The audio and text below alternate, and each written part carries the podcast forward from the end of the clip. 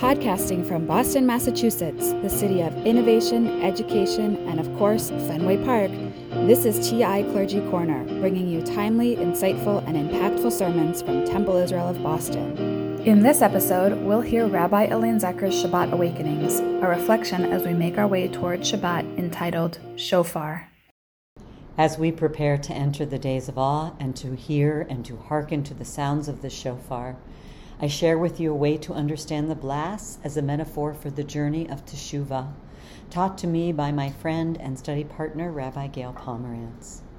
What happens to us throughout the journey of these upcoming sacred days? We begin with one long blast of the shofar.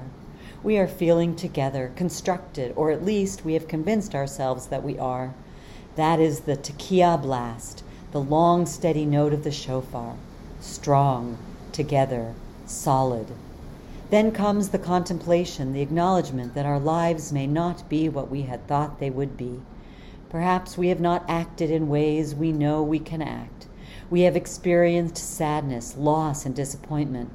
The long blast breaks apart. Shevarim, three short blasts, one after the other. I have turned away. I have forgotten my best self. I want to be better, we admit. So we use this day to go deep, to spend the time in our soul searching, a soul dissecting examination, and we realize there are many broken pieces, like the blasts of Trua, short, quick, successive blasts, and a reflection of the fractured nature of our own soul. The goal of the eternal work we do is to effect the result at the end. Tekiah Gedolah, a longer, stronger, sustained blast of the shofar declares the opportunity to repair and to begin again, to wipe the slate clean. Our souls are even more whole than we began because our self examination and reflection enable us to have faith in the possibility of becoming more whole.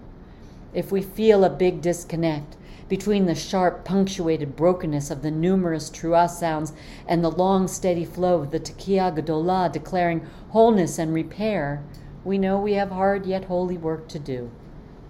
The path is blocked by so many burdens fear, doubt, anxiety, imperfection, anger. The burdens have burdens. Look around, we all have them. The pain of life is universal. It is often unpredictable in its arrival but it is predictably attached to the human experience. Sorrow, suffering, and despair are our natural responses to these difficulties. If life's hindrances weren't enough, the mistakes we make, the transgressions we engage in, can be like salt to the wound. The wounds we bear color our world, they sit heavy upon our souls. We cannot make some of the greatest sorrows vanish. They speak truth to the pain many of us endure. Would it, could it be possible to make it out of here in one piece? Is that long, smooth blast even accessible? You already know the answer. Our awareness of our troubles and sorrow and an intention to face them may begin to move us. As Joshua Loth Liebman taught, out of the tunnel of darkness to sit upon the mountain of light. May these holidays, the blasts of the shofar, and the presence of community bring you to new heights of awareness and sweetness.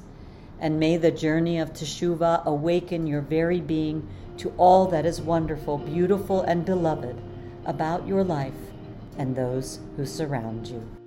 This has been a Temple Israel of Boston production. Join us next time for another episode of TI Clergy Corner.